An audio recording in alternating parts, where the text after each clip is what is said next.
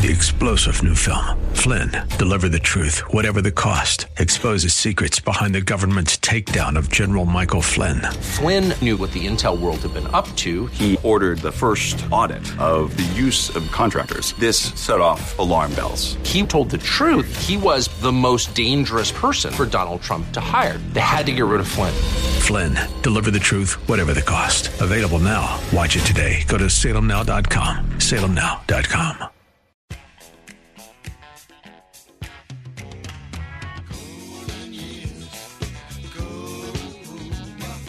It's Ask the Lawyer with Mike Connors. Got questions concerning elder or estate law? Attorney Mike Connors has the answer. He's been recognized as one of New York's top lawyers by New York Magazine and brings over 30 years' experience to the table. Call him now at 866 970 9622. That's 866 970 9622 and ask the lawyer. Here's Mike Connors. We are gathered here on hallowed ground, down. Well, welcome to Ask the Lawyer with me, Mike Connors. Tonight we have a special show. Again, I'm accompanied by my wife, Beth. Hello, everybody. And we have a special guest here, our priest from the Middle East, Father Paul. Merry Christmas to all of you. Welcome, welcome. Thank you for having me. Merry Christmas. Okay, and by the way, going to our opening song, I should mention this. The, the the song, you know, we're gathered here on hollow ground is by the artist David Kincaid. And if you want to find more about David Kincaid's music, visit visit www.hauntedfieldmusic.com. And you know, we are on hallowed ground here because we're in the Trinity building. We're right next to Trinity Church and right next to the Trinity Graveyard, which has, among other people, Hamilton Alexander Hamilton buried within its grounds. So, ordinarily the show is about estate planning and elder law, and we're going to touch a little bit about uh, estate planning and elder law. And the idea behind estate planning is to pass assets from one generation to the next, paying the least amount in taxes we need to pay legally, avoiding going through court, avoiding probate, and as far as elder law is concerned, trying to save assets from nursing home bills. If you have any questions, call quickly 1 866 970 9622. 1 866 970 9622. Now, if you have questions you want to ask Father Paul about what's going on in the Middle East, use the same phone number 1 866 970 9622. If you want to email us any questions, email us at askmikeconnors at gmail.com. Askmikeconnors at gmail.com. You know, this past week we lost, uh, you know, President George Bush. And, uh, you, you know, as eulogy, they had his biographer, Jon Meacham, say, you know, more than a few words. And we had Jon Meacham on our show, you know, a few years ago. But we also had another Bush biographer on our show, Governor John Sununu, who was George's George Bush's chief of staff during his White House years. And and I'd, I'd just like to play a quote that John Sununu gave on our show a few years back. the cases can be quite easily made that of all the one-term presidents, he was by far the most outstanding. And I would suggest that even though he only served one term, his total performance really ranks amongst the greatest. Um, everyone knows of his tremendous success in foreign policy and in nurturing the collapse of the Soviet Union um, at a time when when it was uh, uh, uh, the process was not as simple as people uh, uh, uh, looking back as some people think it was, and and I try to explain the complicated aspects of it. Uh, he also made sure that the aggression of Saddam Hussein into Kuwait, trying to take over what would have been 25 or 30 percent of the total oil supply of the world, uh, Kuwait plus what what he had in Iraq. But George Bush also passed uh, more domestic legislation, more sig- and more significant domestic legislation than any president except Lyndon Johnson and uh, Franklin Roosevelt. So, so his achievements on the domestic side were somewhat overshadowed by what he did in foreign policy, and I thought it would be best to kind of package them as as one uh, clear collection of the facts of history, so people could see it all together. Okay, that was John, Sun- John Sununu, former chief of staff to President George Herbert Walker Bush. And rest in peace. Father, what was your impression of President Bush? I mean, I know it's it, you're coming from a different world, but Uh, correct, but in Europe, I mean, for us Europeans, for sure, he was first Republican president, and uh, that's um, very important to to mention. And uh, um, I would say for um, for France or Poland, especially back then, you know, uh, we're talking about the the era where uh, dictatorship was kind of very strong in Poland. Uh, so um, I would say that, of course, uh, his message was all about uh, we have to turn down the wall, we have to we have to do something about um, reuniting European uh, countries.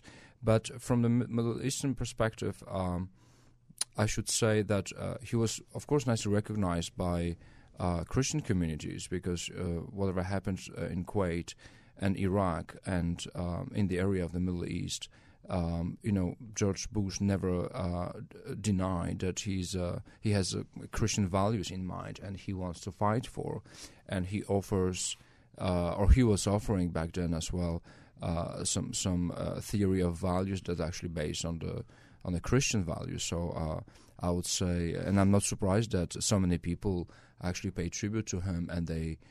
They attended the funeral, the official funeral, because of course he has his own um, space in, in the history of the U.S., but also in the history of, uh, of foreign politics, for which is also important for the Middle Eastern uh, perspectives.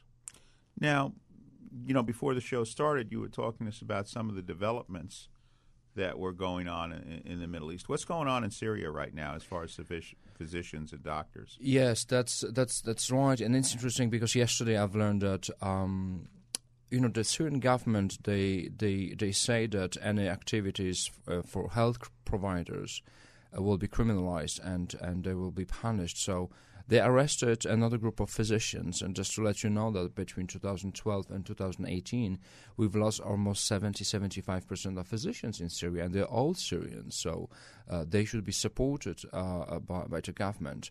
So, and it's hard uh, now to realize. I'm, I'm sure uh, whoever is listening to to, to our um, talk show, it's just uh, it's hard to believe that in, in, in Syria, where the civil war is still on, and and we we kind of deliberate about how to help people, and somehow you have uh, health providers from the same country educated by the same country, and now they're in prison because they, they didn't ask, uh, you know, people who were asking for help, didn't ask them for ID. And I think that's something that, that uh, we have to be aware of that um, since everything is politicized these days, but what happened yesterday and uh, between 2012 and 2018 that we're losing those physicians and they're all in jail um, because of their activities. And uh, it's interesting because their activities were not against the government, but were th- th- what they did. They they tried to help people who are asking for help. And if you have a physician in your area and you have to walk, let's say, 10 or 15 miles because he's the only one available, and that one physician is now in jail. So imagine this, the situation, the the how deep the crisis is, uh, uh, just has become. So uh, yes, it is. Maybe you hear a kind of frustration from my voice, but uh, it's totally upsetting that also it's a very um, it's a very interesting moment that that switch of power in Syria, where where actually foreigners have. Um, more power than the president of Syria, and and arresting his own people, putting them in jail, especially physicians, doctors, you know, health providers. It just doesn't make sense. And I'm I'm not sure how much do we know about it, but uh, this is something that that that you know it's it's on. And uh, the Guardian, I think, in 2012 or 13, they did a very interesting article about physicians being arrested, and it's interesting because the article was only read by by very few people, very small group of people. But that's the issue that we should be aware of and, and talk about it as, as much as we can because those physicians are Syrian physicians and they are from Syria and they help Syrian pop, uh, people. They they they help uh, their own people to to get better. So yes, it's it's a very frustrating moment. Uh, for physicians in Syria. And again, if you if you try to sneak them into the uh, Jordanian territory or Lebanese territory, it's again doesn't make sense because they are actually needed in Syria more than than in Lebanon or, or Jordan. So. Uh, uh, I wish I could have more uh, good news um, from the last few days, but uh, since Christmas is all about hope, so maybe whoever is listening to to us tonight, if you can just spend one minute per week um, and to pray for those physicians who who has been uh, all of them have been arrested and and they're in jail. So maybe there is hope for them as well, since Christmas is all about hope. Let's see how it goes. But for sure, they need your prayers, but um, they need also our uh, to hear our voice. Uh, that we, we stand up for them and we, we try to do our best to to let people know that something went wrong because those those physicians are really important people for, for all of us in, in Syria, Lebanon, or Jordan. Well, I'm sure there are a lot of us that um, are not aware of who's in charge of Syria right now. Mhm. So, who's Good. making these decisions? I would say it's interesting because you know Russia they have a lot of authority now in in, in, in Syria and they, of course they offered President Assad uh, political asylum in Moscow. Uh, so of course it's it's um, it's a political battle, but the thing is, um, what would be the reason for foreign powers to eliminate the elite of the society that can help people to, to, to get better? I just don't understand what's what's behind and what's the story behind and what's the agenda behind. Of course, uh, you know, during World War II, uh, I don't I don't remember who said that, but if you kill the elite of the society, you kill the nation. And that's that's what's going on in Syria now. If you kill, if you're gonna kill all those physicians, teachers, professors, of course you're gonna kill the identity of the country. Yes, indeed, and that's what's going on in Syria.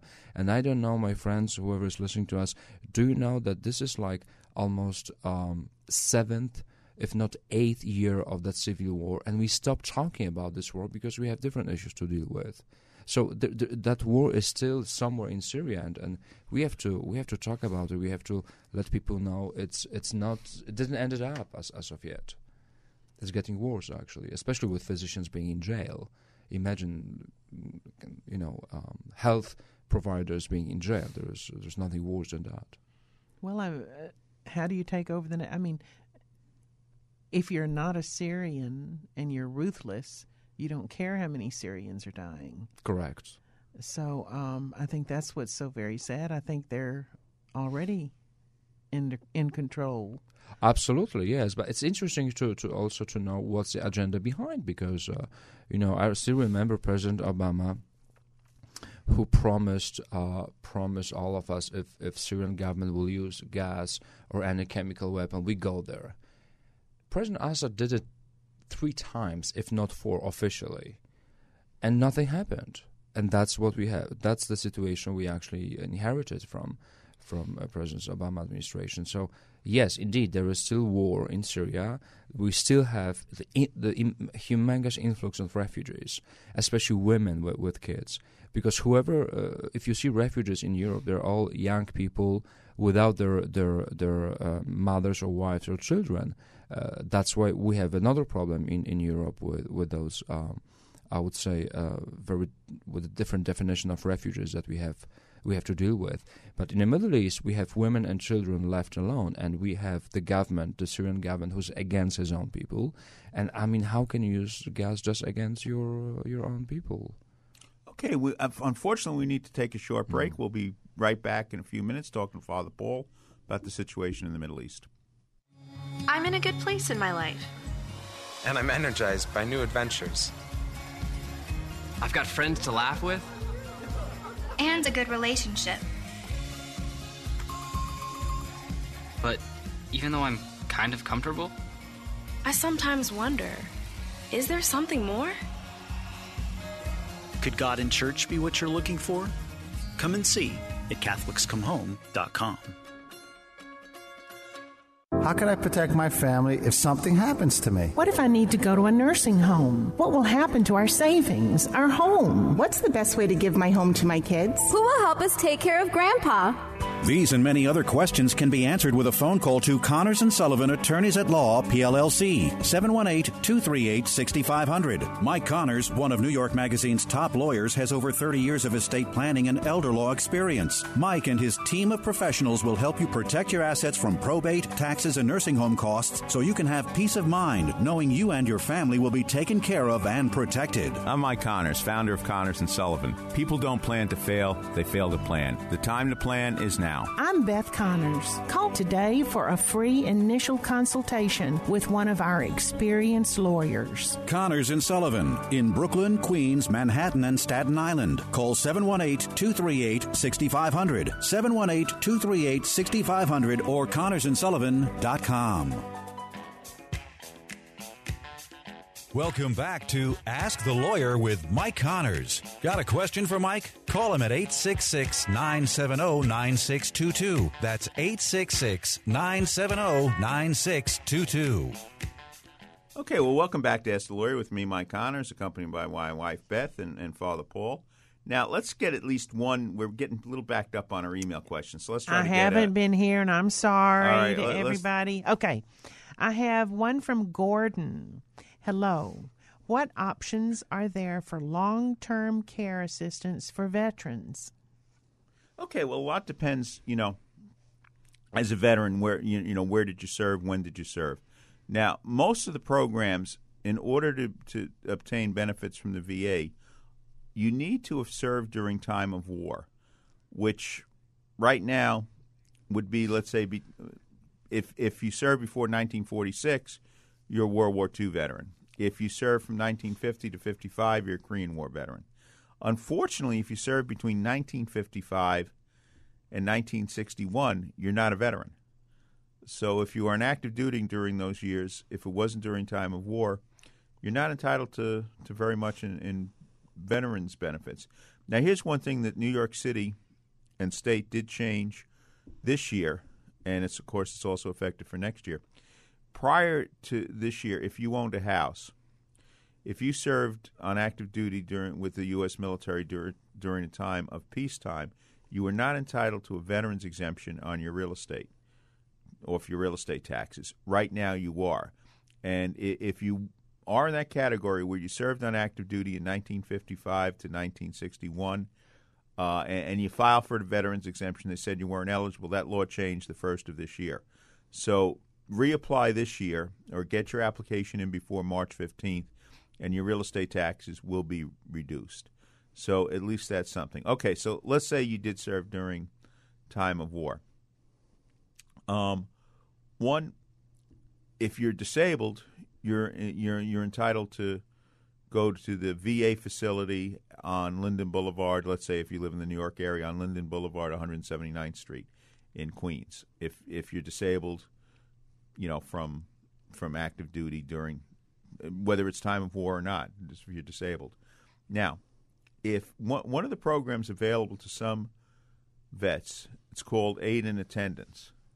So if you're a veteran who served during time of war and you have medical expenses and you can't quite make ends meet, the VA will kick into a married veteran more than $2,000 a month in aid to help keep him at home.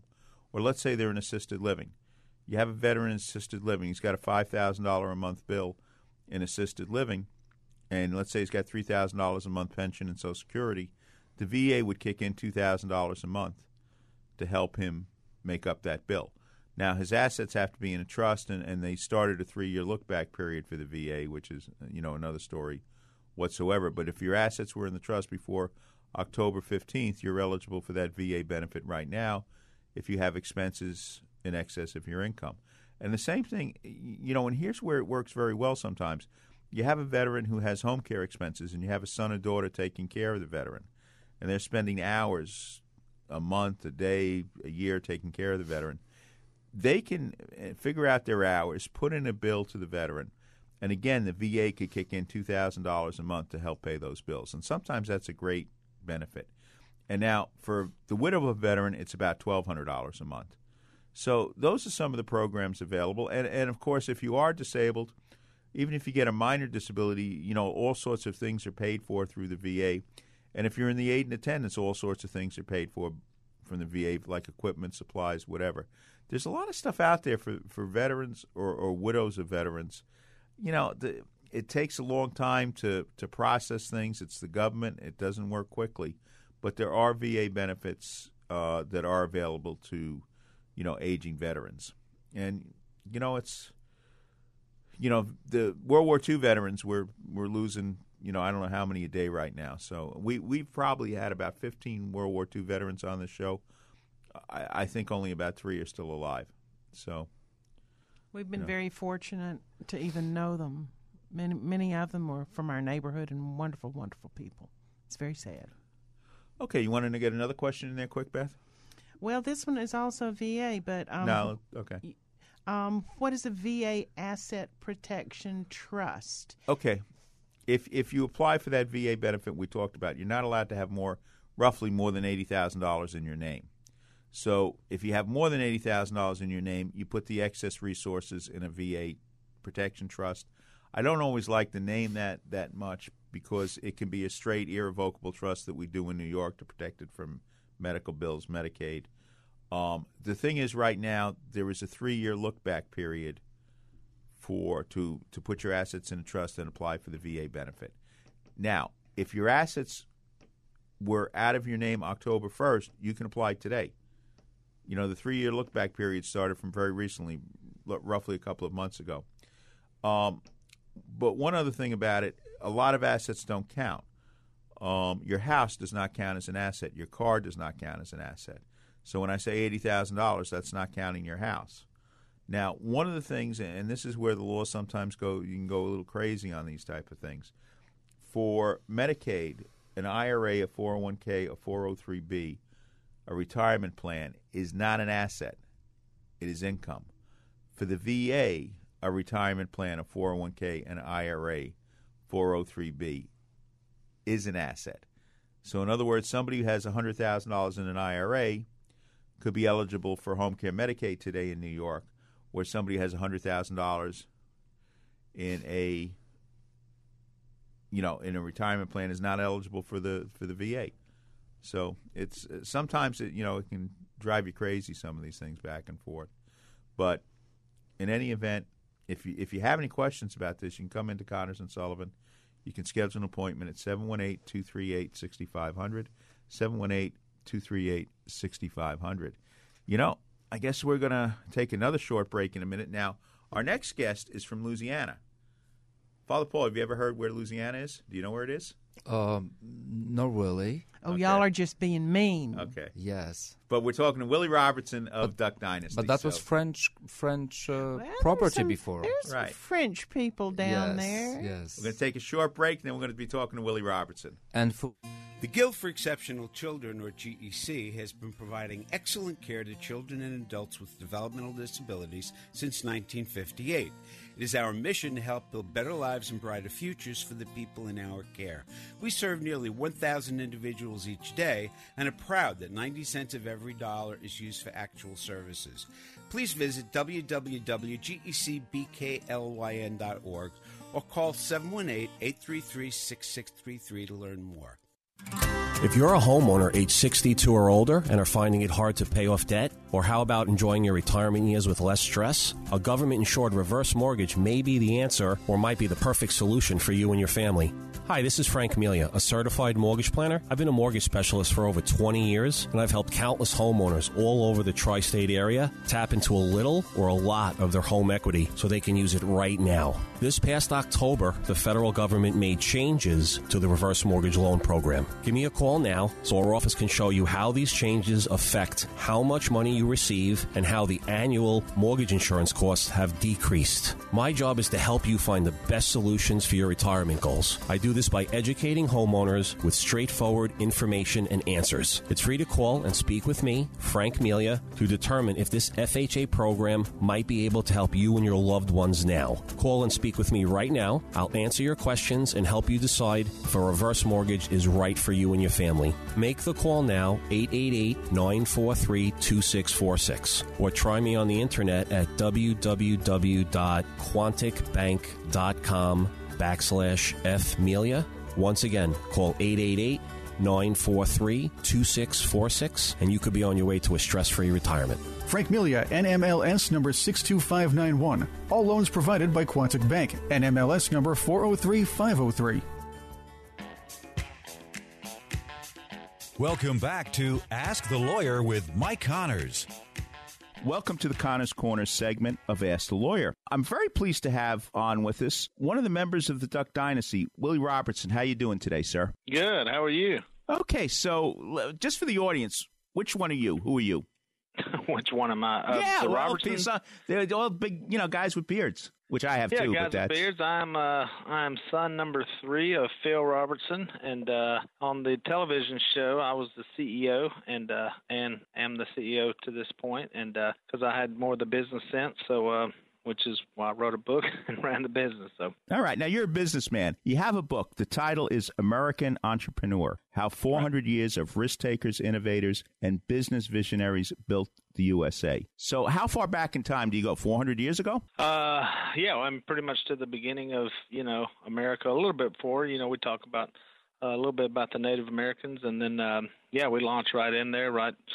Um, George Washington on up, all the way to to modern times. So we kind of covered uh, um, all of it, and just uh, got a good collection of stories that um, you know told about the spirit of entrepreneurship, and um, and then I write in the book about our family and kind of our journey. And I was always into uh, making a buck here or there, even when I was a small child. And I sold uh, candy. I had a worm farm, uh, pretty good worm farm for a while, and uh, sold candy at school to the principal shut me down. And uh, yeah, I was always into selling things and interested in business. And um, you know, and at the same time, my father was trying to build this duck call business, and uh, he uh, the the main thing we did was commercial fish. That was kind of paid the bills until the duck calls kind of hit and took off. And um, so yeah, I grew up doing that and worked in every aspect of the business. Uh, shooting 10 years old. I was uh, customer service. I was the labor man. Uh, all the all the boys were the employees of dad at the time. So uh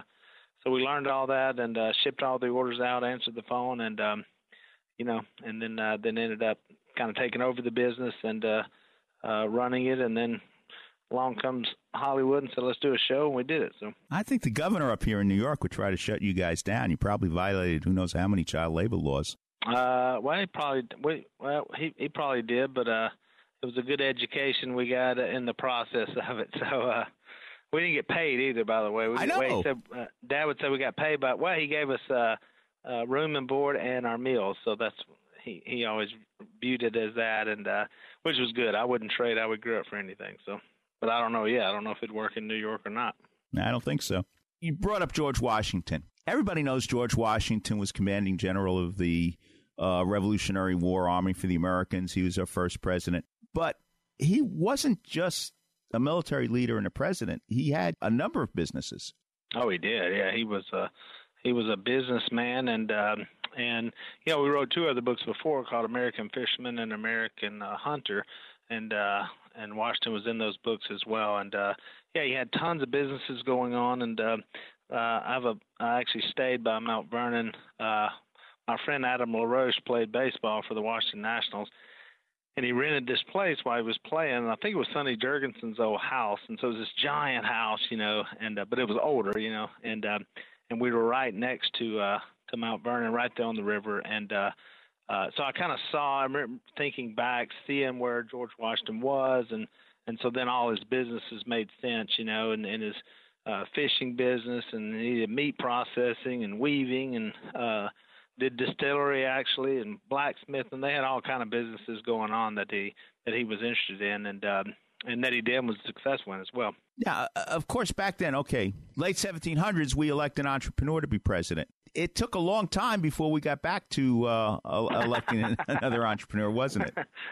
we we did do that, and uh, yeah, people asked him about the president, and you know, the first thing that I was kind of attracted to when when Mr. Trump was talking about running was the uh, was actually his business stuff, and I thought that's what we need. You know, we need somebody that has some business knowledge in the uh, in the White House, and so um, and, and I was uh, Mitt Romney was the same way. I kind of thought, you know, you get a guy who knows big numbers and big business, and uh, um, surely that that can't hurt. You know, having them in the White House, and so and I think a lot of them have have proven true. I mean, as far as you know, the kind of state of the economy now, and um, and where we're at, which actually helps you know people like me and small business owners and medium business owners and even big business. So, um, you know, but that was my initial uh, attraction was was the business stuff. How is your company doing right now? My company's doing fine. Uh, uh, it's you know it's not where it was back in the height of the TV show, um, um, but really that wasn't a lot of that growth. Uh,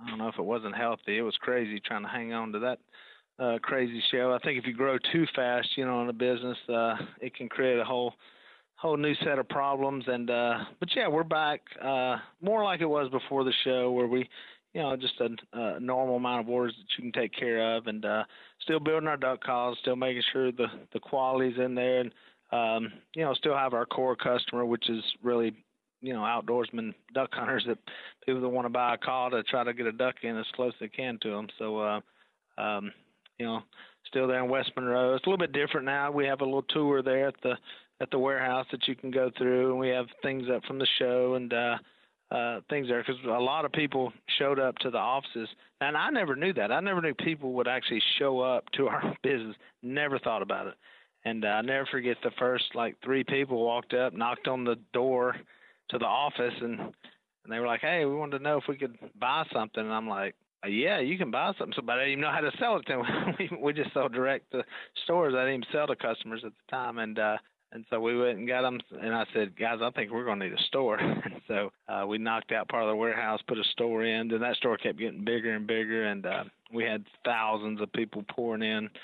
Literally every day, that would come to the shop to buy stuff. So, uh, turned into a great business that we had right there, just selling direct to customers who were driving through and the fact that we were on Interstate 20, uh, as you as you may know, you know that uh, east-west corridor of I-20 was was helpful as well. So because people would be driving down, and we're just right off the interstate. So a lot of people from the show thought we were way out in the woods, and we lived out in the woods, but the the office is actually closer into town. You have any regrets about the TV show? Uh, not really. I mean, it's you know, um, there were there was awesome things that happened, and um, you know, some things were tough, and uh, um, but really, no regrets. I mean, I, we don't really look back and you know regret anything. We just keep moving forward and looking for those opportunities. And it was certainly a gift uh, uh, to us. And um, you know, you got to figure stuff out, like like we talk about in the book. You know, entrepreneurs have to figure stuff out on the fly. And you know, for us, it was TV and fame and all that at the same time. And uh, probably the toughest thing was trying to run the business while all that was going on. And so, because uh, we were you know we were running the business, and so uh, boy, it just gets so busy, and because you're trying to film the show, but also make sure your orders get out. And you know that first year it happened, it was uh, it was crazy. The computer crashed for like three days, and we lost everyone's order. And uh, hmm. but the problem was their their credit card had went through, and then we lost their order. Oh. So we had all this money that we had of people's, but we had no idea what to send them, and so. uh uh, you know, people would say, "Well, that's good problems to have, Willie," and I'm like, "No, no. it's not a good problem. that's a terrible problem to have." And uh, especially with the nature of the show being that, you know, the guys are goofing off half the time, and so I remember getting emails going, "Willie, I'm for real. You need to go in that duck call room and tell them to get my order out. You know, I'm waiting for it for Christmas." But uh, well, we got it all sorted out and kind of made it through that first uh, that first season, and um, but yeah, now looking back, I think it was a a blessing and a gift. My kids have went on to um, start their own businesses and have used their platform well. Uh, my daughter Sadie does a tour, and so she was on Dance with the Stars, and so um, they really parlayed that into a lot of positive things, and that all came from the show. And so, uh, you know, I think um, I always say this about when you become a celebrity. You know, you, most people I know they're just a bigger version of what they are once they get there. So if you're, you know, if you're kind of a uh, not a pleasant person, then you're a, just a wealthy, more famous, not pleasant person. and and if you you know if you go into it with the right uh, attitude, you can you can use that. And I think one thing that helped us was that we were we didn't have to go off, and so we didn't have to go to New York or L.A. or you know um, didn't have to travel really. We shot the show in our hometown. We went to the same church, shopped the same stores, uh, same kids were in the same school. So um, so really not a lot of that change other than everybody knew who we were, so uh, which is fine. It's it's has good and bad about that, but most mostly all good. Now let me ask you something. Why did you write the book? What's the point? What do you want the the reader to get out of it? Well, like I said, we did American Hunter, we did American Fisherman, which both of those were close to our heart. Um, having been uh, you know grew up being commercial fishermen and also hunters, and then one of the aspects was business. Probably the most question I get from a lot of people. Um, is about their own business. And so because um, you know because we ended up um, not as not as like um, I would say wealthy or anything because of our business, but more like um, since we were on TV, a lot of people saw that and saw this real nichey thing like a duck call, you know, and uh, so they come up and ask questions about their own business and you know how did you know? And maybe they work with their family and uh, how does that work? And how did you know when to take the risk? And how do you know when to uh, just a lot of questions about business. And so uh, I was always intrigued uh, uh, with with other people's stories and how they did it. And uh, and really some of the other uh, factors whether they uh, were were they wealthy? Did they were they poor? You know, was there a hunger there? You know, how does that happen when people are starting businesses? And what I noticed over the course of the book was that it's all different. I mean, some of these guys were wealthy, and some of them were um, very poor and uh, hungry. Some of them were older in life, and some of them uh, uh, younger. Uh, some of them were were in the business of their families, and some weren't. Some started some crazy ideas, and you know, I did I did know this that the common theme was always a hard work ethic, and so uh, uh, uh, all these people in the book had a very hard work ethic, and uh, and that's key, you know. And uh, and I always say being patient too, uh, uh, you know, because you're going to fail a lot too. And a lot of these people in the book failed, went bankrupt, you know, but kept trying and kept figuring it out. So they didn't stop. And so hopefully, uh, people can read the book, and um, it's a good read just from the interesting uh, things that are said in there about different businesses and how they did it.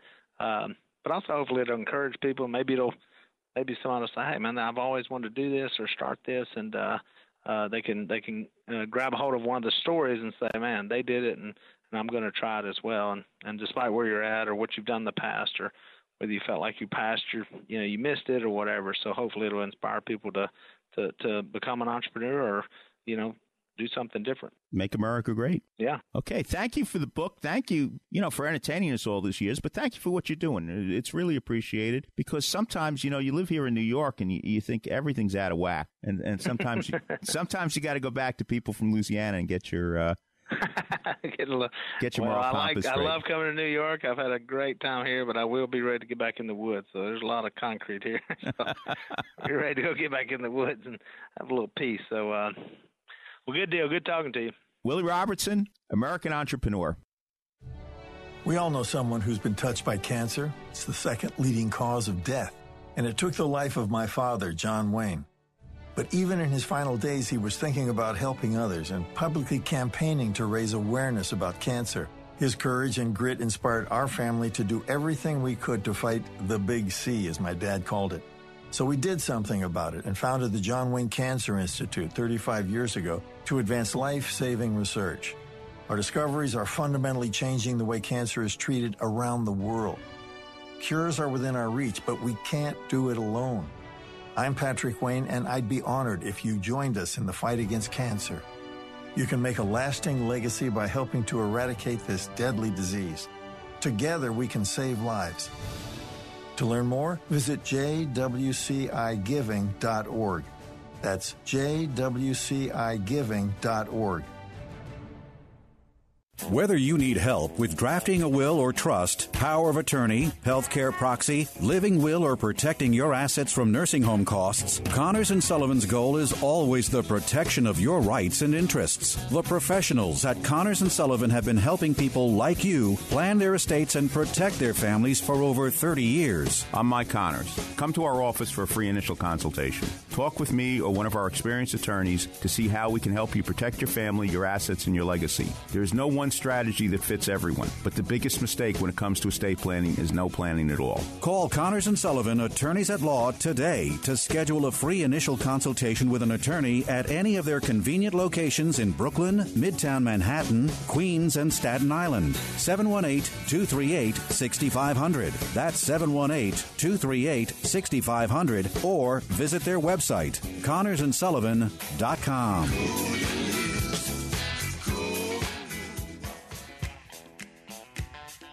Welcome back to Ask the Lawyer with Mike Connors. Again, welcome back. Now, Beth, uh, Willie Robertson, he's from Monroe, Louisiana. Where were you born? West Monroe. West Monroe. Monroe. Yeah. Yeah.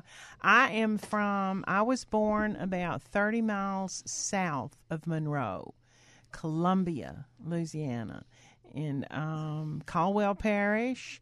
And all my all my Louisiana relatives sound like him. They all do, and they and it's a wonderful bunch of people. Well, believe it or not, he knew where Grayson, Louisiana, and where he Columbia. Grayson. He knew Grayson, Okay, Louisiana, now see, I was Columbia, I was Louisiana. born in Columbia because Grayson didn't have a hospital. Yeah. So Grayson, I, and I now that I'm older, I realize I was related to everybody in Grayson. We, Grayson had about eight or nine hundred people. Period. Mhm. Oh, it was a wonderful, wonderful place to grow up. Now I have something here. Now we we we talked to Congressman Bob Livingston from Louisiana, and we talked to Congressman Stephen Scalise from Louisiana. Now we talked to Willie Robertson from Louisiana. I think next week we're going to turn the tables a little bit. We're going to talk to somebody from Newfoundland. Getting jealous, huh? Yeah. You say you got some Newfie blood in you? Yeah, well, that's where my grandparents were born from my father's side in Newfoundland. So we're going to have probably the most famous actor alive today from Newfoundland, Allan Hawco. And those of you who don't know him, you know, check him out. If you can get Republic of Doyle on Netflix between now and uh, next week, take it's it's a fun show. And Allan Hawco is an up and coming actor. He's the thing is he he produces his shows so he can act. Right. So Republic of Doyle was a big hit in Canada. Frontier, next one you can get it on Netflix. His show that he's is, is also a big hit in Canada right now is Caught, but it's not being showed in, in the United States right now until they can get the third season out, and then they'll start distributing on Netflix. So, Allan Hawco, we're going to be talking a little bit about the history of Newfoundland too. So it's Well, there there was another actor that was kind of famous from Newfoundland, wasn't there? yeah, well Chuck Connors, but he was born in Brooklyn, so He was a Newfie, though. Right, and according to Allan Hawco, if you were, if your parents were born in Newfoundland, you're a Newfie. So your dad was a Newfie. My dad was a Newfie, yes, although he was born in Puerto Rico, but that's Doesn't matter. something Yes. else again. Are you a Newfie too? No, I'm not because No. I'm the Once son of a removed. Newfie. He's a son of son a of a Newfie. Newfie, but I'm not. Oh, that's it. Yeah, But- so But you're a son of Bay Ridge now. Right. Well, you know, I lived all my life in Bay Ridge. He's a son of a Brooklynite. Now, last night we had a very nice event that we went to, Legatus. Um, Father and- Paul was with us. Right, and Tom Monaghan, Oh, obviously, you know, Mother Olga, yes. But what, what did now? One of the speakers there, which was a former guest on our show too, Mother Olga, and Mother Olga was born in Iraq, which is, and she's now a Roman Catholic nun in New York, which is very unusual. Uh, Father, what did uh, you were speaking to her in Arabic for a while? So yes, uh, yes. So she can feel uh, she can she can feel home. Um, yes, it's very interesting, uh, very interesting um, uh, sister. She she started that congregation. Um, uh, Daughters of Nazareth, if I remember well, Yes. and uh, being from Iraq, that's a that's a uh, interesting story because she converted from the from the east um, from the eastern um, rite to Catholic rite, and this is like you know this is a big uh, this is a big uh, uh, challenge and, and difference. She mentioned yesterday that her family members kind of you know um, didn't like the idea of, of her being in in a, within within the Catholic uh, Roman Catholic um, uh, Church um, movement. But um, I was really struck by her courage uh, and, and the way she was talking about hope, and she was talking about, of course, some issues that we have to deal with. Um, within the Catholic uh, Church. But um, I think I think uh, I wish she could she could talk more about her experience being a, a woman in the Middle East, being a, a, a, a religious woman in the Middle East. Uh, being from Iraq, because she, I'm, I'm sure she saw a lot of things, and uh, just before this this this show, we, we talk about that she was her very first mission was what to clean up uh, prisoners' cells in in in, in Iraqi jail, correct? Mr. yes, I mean that's Yeah. was how she said she learned humility. Yes, and yesterday we've learned that she's a cancer survivor. So uh, hard life, absolutely. But uh, uh, whoever's listening to us, my friends, you just just go and, and, and find out about Mother Olga. Very interesting uh, uh, person, and and I hope that she will she will also talk or she will do something to to help Christians from from the Middle East. That'll be amazing to have that uh, cooperation, coalition, however you call it these days. Mhm. Very fruitful. Yes, interesting meeting by the way yesterday. Now you've been to Washington again. Correct. And um, Senate committee, yes, a hearing, right. Yes, about human go? rights. It's interesting because now, uh, now it's like, uh, well, it's way better now. Sandwiches are are amazing now. uh, before it was just a bottle of water and some some uh, peanuts. Um, I'm not big of, a big fan of, but um, the the thing is with with DC now, they they really, I think they're now since they they were listening to whatever I said a few months ago and, and last year. So now they know it's it's something from the field, which means there's something that ha- they have to address some issues and they have to do something about it. And uh, so it's interesting because uh, I feel like there is uh, there is a new platform that we can help. Uh, Christians from the Middle East, and you know, the US, the U.S. Senate. It's a very important platform that we can use to to address some some issues. So uh, yeah, that's a very fruitful uh, experience, and, and I think um, uh, Mr. Gowdy as well. I hope I pronounced his Trey last Gowdy, yeah. Yes, pronounced uh, correctly. Uh, amazing, amazing person. Very helpful, very kind. So uh, yeah, I would say I would say Washington uh, now is is kind of taking care of of uh, what's going on with Christians uh, from the Middle East, and I found it very very interesting and and very I would say very deeply moved by by that. It, it's a good sign. It's a good sign. And also, the, you remember a few months ago we were talking about the the UK government that they decided, oh let's let's not now talk about Christian families. Maybe we can invite them um, into British territory. So it's it's a nice awakening because people may, may tend to think that um, the um, that Arab Spring that was actually to, to liberate Christians. That was actually a, a beginning of a winter time for Christianity and Christians from the Middle East. So I'm glad that we have now that, that awakening somehow. And uh, the the only thing uh, now is to to you know how long for how long that voice will be will be heard somewhere somehow because that that's that's the voice for, for someone who, who doesn't have that voice so far and and every day. So and I think yesterday Mother Olga and her statement, her her uh, uh, I would say her uh, vision of, of hope. It's it's it's very interesting and very deep. And I'm, I'm I'm glad that she mentioned that Christmas time is it's also about hope. So let's celebrate hope because that's what we need so far. Speaking about hope a little bit, we did have a fundraiser for you. It was disastrous night as far as the weather was concerned. Oh la la! But yes, otherwise, it, it went pretty well. It went pretty well, but I had a long discussion with God that evening. because I, I told him that I, I truly believe that you are on my side. And and uh, he, he didn't answer me as of yet uh, after that discussion. Yes, I was late for that event for almost three hours. I left Manhattan and I was sure with my two paintings, I was like, I'll be on time, and actually I wasn't, but uh, um, uh, I made it so far. So yes, that was a huge success, and I think our angel Donna, mm, Donna from from your from Connors and Sullivan office, um, a beautiful person. She she emailed me that it was a, a huge success, um, that it was uh, the occasion to raise almost sixteen thousand dollars. I think a few more checks have come in. Yes, but uh, you know, for us, like uh, like if you think about the clinic or medical equipment, this is hope. Okay. Because we can use now. Uh, I would never buy a new uh, medical equipment. It just doesn't make sense uh, to to buy the new one.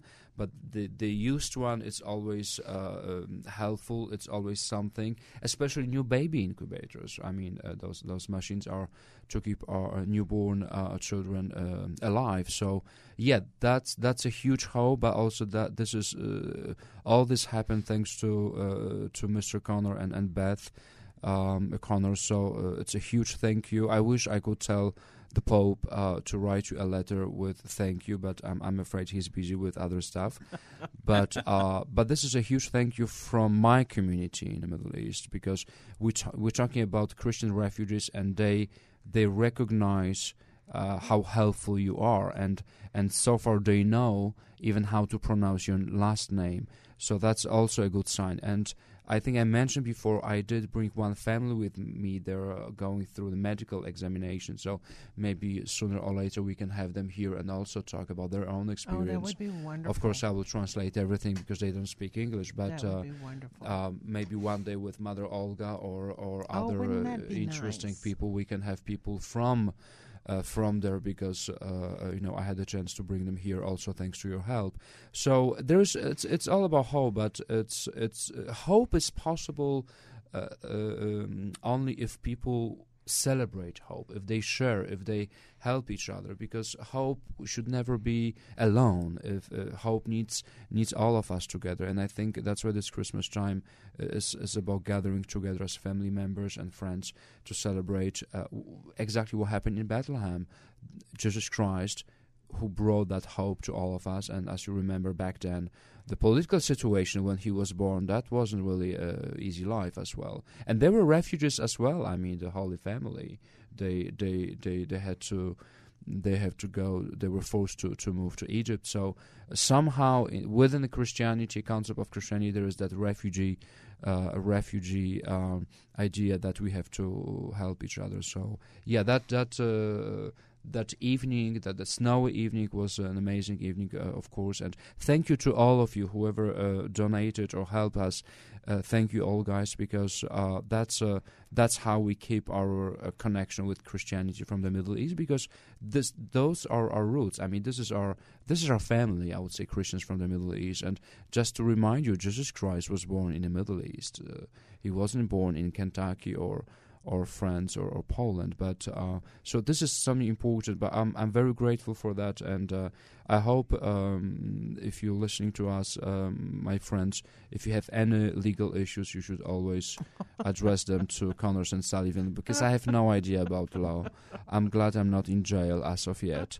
But uh, thank you again for all your donations, for all your help, and thank you to Mr. and uh, Mr. Michael and Beth Connors for Well, it- for the kind help because this is And let's thank John Alexander and the Salaam Club. Oh and yes, the Rotary yes, Club. yes. There were Whoever so was in many charge, people yes, that helped. There were so many absolutely. people that helped us. And if Connors and Sullivan forced you to help me, forgive them because that, that there's a bigger reason for that. So thank you right. again. And, and by the way, speaking of John Alexander, don't forget his book on Johnny Cash.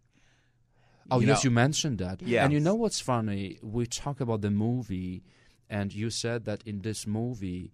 Uh, won some Oscar and, and, and stuff, but it was very little about his his uh, religious uh, They would not put it in. Yeah, spirituality, and and I was shocked because I thought that the movie is showing the whole concept and idea of his life. They wouldn't. They they intentionally left it out, and that was John Alexander. I mean, he was. He's also been on the show, and he's Mm. he said they wanted. He had written it Mhm. about his faith, and they wanted him to remove it, Oh gosh. and he said no. So thank you, Johnny Alexander, to keep your your strength and force. But uh, a, a- another reason to, to, to read the book, I, I think, to have Yes. a, the whole image of of uh, this beautiful artist. Are Are you going to be able to bring some more families? I hope so. Yes, springtime. It's uh, again. It's it's a way better time for us because it's a rainy season is over, so it's it's way easier to. I, w- I would say I have two families ready to come. Okay. Well, thank you for coming in tonight, Father. Merry Christmas Uh, to Merry all Christmas. of you guys. Yeah, Merry Christmas. Let's Merry not Christmas. today Now happy holidays. Merry Christmas. Yes. Right, right. Yes. And I guess we're going to listen to David Kincaid send yes. us home. Thank you. Thank you very much. Bye bye. We're gathered here on hallowed ground to sing this soul away. We are gathered, we are gathered here on hallowed ground. The voices raised, heads bowed down. We're gathered here on hallowed ground to sing this soul away.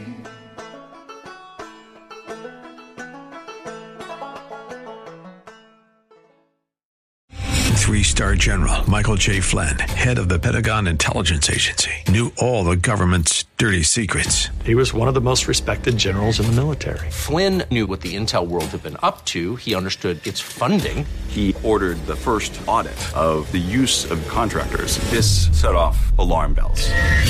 The explosive new documentary, Flynn, Deliver the Truth, Whatever the Cost, uncovers the facts behind this scandal. Flynn told the truth. He was the most dangerous person for Donald Trump to hire. I find out the worst enemy that I'm going to face in my life is right here in America. They took my assessment and they wanted me to change it. And I was like, I'm not changing it. They had to get rid of Flynn. with in depth interviews, archival footage, and never before seen personal records of the man behind the headlines. I just felt like I was drowning. Flynn, deliver the truth, whatever the cost. Available now. Watch it today. Go to salemnow.com. Salemnow.com.